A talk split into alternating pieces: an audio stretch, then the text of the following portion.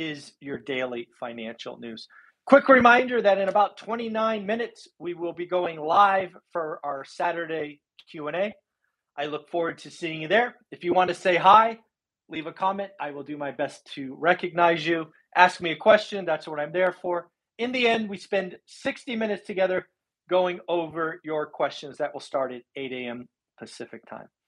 As we talk about the daily financial news, lots of stuff going on, never boring. Uh, let's let's start with our good friends at Better.com. If you don't remember Better.com, we talked about them about eight weeks ago, maybe 10 weeks ago. They laid off 900 people over Zoom. Subsequently, they have laid off 3,000 more. And just here recently, they have asked their remaining 4,000 employees who wants to quit and get 60 days severance. Probably not to be surprised or expected, a lot more details are coming out about better.com. Employees are not happy, nor should they be, with how they were treated, certainly by the CEO. The CEO admits that they pissed away $200 million. Think about that, folks. And again, this is it's entertaining perhaps to look back and just go, what are you doing? I personally can't believe the CEO is still in charge uh, after what he has done to employee morale, what he has done to consumers. Better.com, if you don't know, is in the mortgage industry. And let's just say there are a lot of people that would never use better.com just because of how they're treating their employees. They will go somewhere else. You need to get that CEO out. You need to make him the sacrificial lamb to try to save your reputation. But it does not seem like that is going to happen. Again, this is this is just a sign of what is to come. It is a sign of what is to come in two different fashions. First, the mortgage industry. The mortgage industry has had a bonanza the last two years. It has been easy to do refinances. There were companies like Better.com built on the refi business.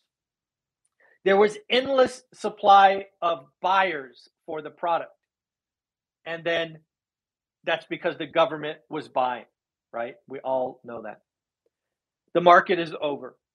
There will be less companies, less originators, less business and better.com needs to just go away, sold for parts or just the doors closed. Yes, folks, better.com pissed away 200 million. Second, this is a sign of what is going on in the Silicon Valley. I have lived through this before. It was called the dot com era. Companies got amazing valuations by simply slapping a dot com on their business. Wall Street, hedge funds, private equity, venture capital, open checkbook, no questions asked. We had too much liquidity. Liquidity is gone. Better.com raised at a crazy evaluation, they'll be gone. Instacart, crazy evaluation, whacked in half. We will have less Silicon Valley based unicorns. Many will die, some will get bought, but a few will survive. This is happening right now. It will impact real estate in the Bay Area without question going forward. Again, the CEO of Better.com says, and I agree with, and frankly, brought it to you first. Business going forward will likely be a bloodbath for one to two years. I agree. If you watch my whiteboard discussion about 2022 and 2023, I essentially told you that get prepared, but also don't hide. Opportunities are made in recessions. When others are getting stupid and emotional, you should get aggressive. When there's blood in the street, go get it. Next, home prices. Core, oh, actually, CoreLogic had a report that 65% of metros in the United States are overvalued. Now they do this calculation ownership versus rent. It is um, an interesting, if not skewed opinion. But yes, uh, it's no question that home prices have accelerated too much. Uh, it is no question that excel- home appreciation will slow down. In fact, I'm calling for basically flat when you adjust for inflation. This is just where we are. But a flat growth does not mean negative. Too many people want to call a crash. I just don't see it, especially when you appreciate supply destruction. More on that later. 40 year mortgage. I thought you and I should do some math together because I believe something coming by the giveaway administration is a 40 year mortgage being something that FHFA, Fannie and Freddie, uh, VA, all of these folks will push, and they will push for owner occupants only. If you don't know, let me just remind you the powers that be are penalizing investors. There are these things called overlays. Essentially, they are declaring owners good, investors bad. It is what it is what it is. And I believe that mantra will continue for the next couple of years, including the creation and introduction of a 40 year mortgage. A 40 year mortgage or an extra 120 months of payments means that your payment will be lower. Here is some math for you.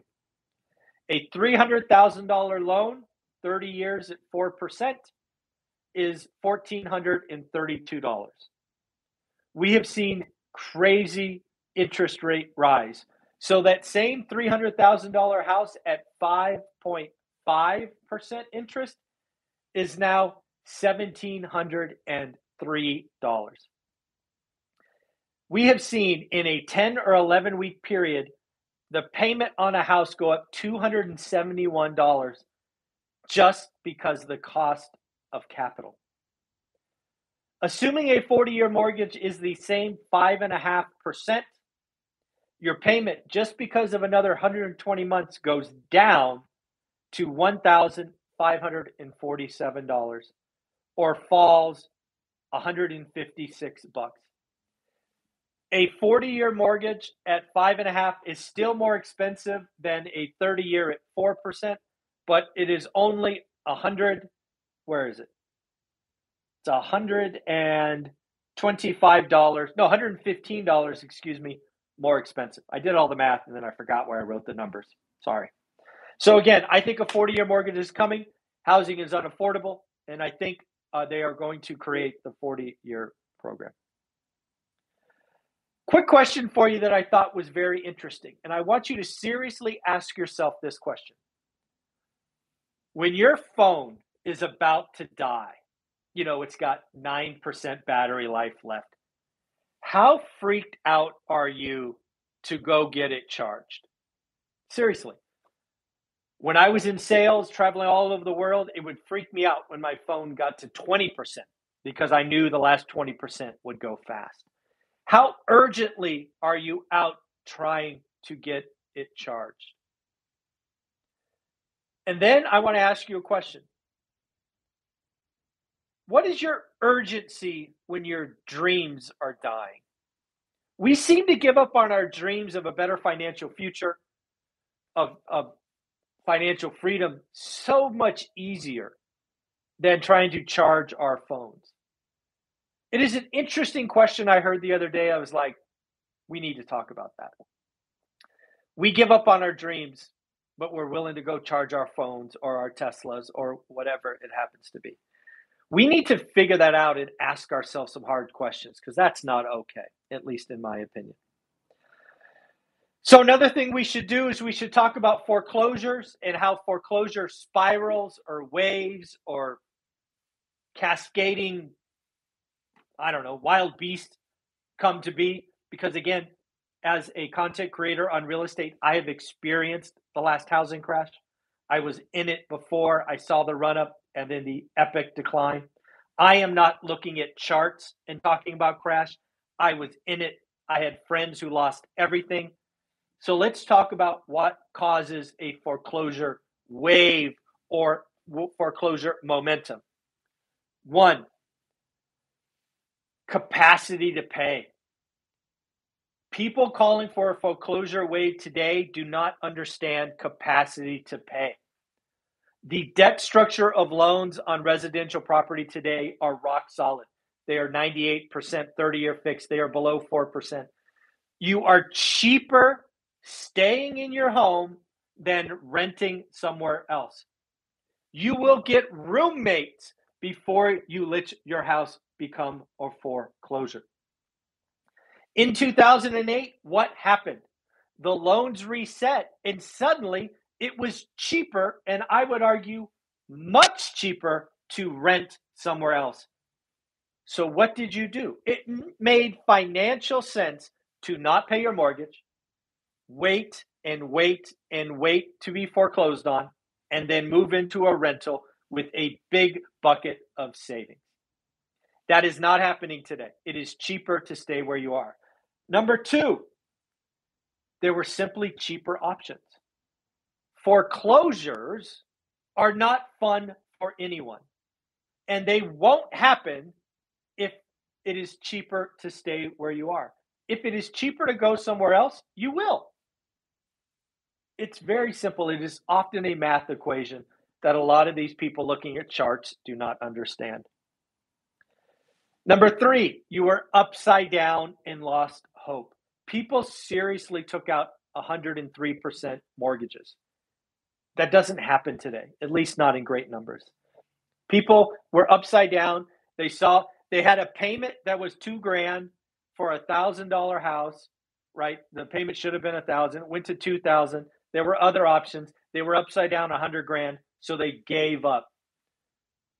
People put real down payments today 10%, 5%, 25%. You haven't given up hope. Lastly, if you don't know what a strategic default is, look it up.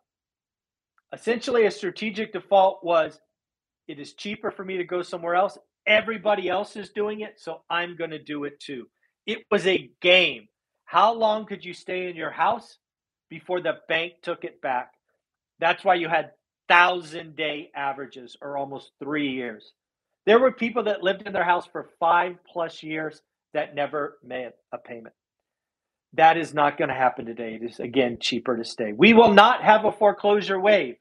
We will have foreclosures, but not a foreclosure wave. I hope that makes sense. California, once again, is out killing big business. They want Teslas and Disney's and all these other companies to keep leaving. Folks, I can't make this stuff up. You can look it up. There is an assembly bill AB 2932 that penalizes every company that has over 500 employees.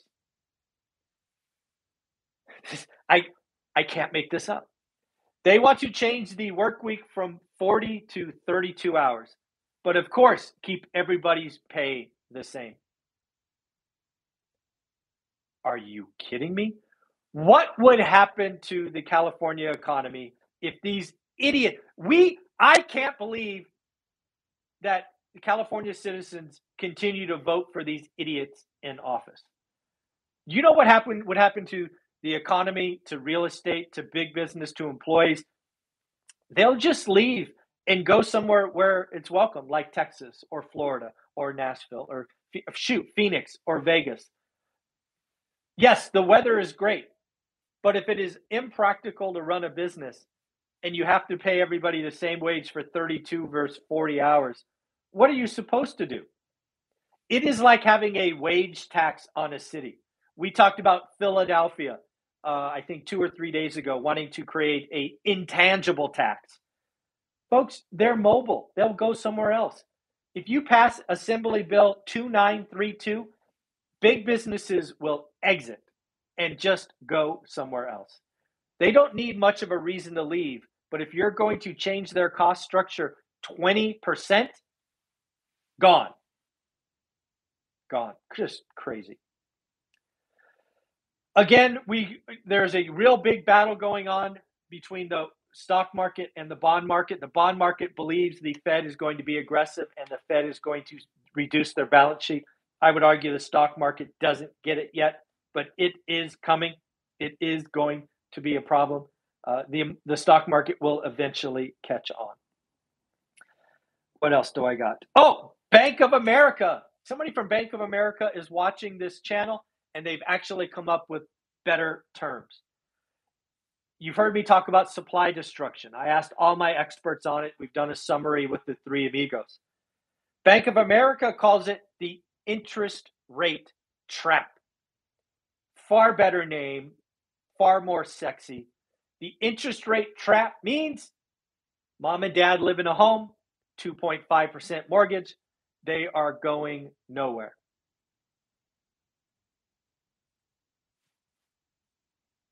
The interest rate trap is supply destruction. Inventory is going down, transactions are going down, and real estate commissions and all of this stuff are going down. It is a disincentive for mom and dad to sell. I've told you that over and over. The move up buyer is dead. Here's another fact that Bank of America shared that I did not know but will continually quote going forward 14, 1 4, 14% of mortgages as of March 31st have an interest rate over 4.75%. Refi business dead. Purchases going to slow down. Sales going to slow. it's the Fed created this interest rate trap. The Fed has created supply destruction. The real estate industry is going to have a 25% crash in transactions this year and 50% peak to trough. Get ready.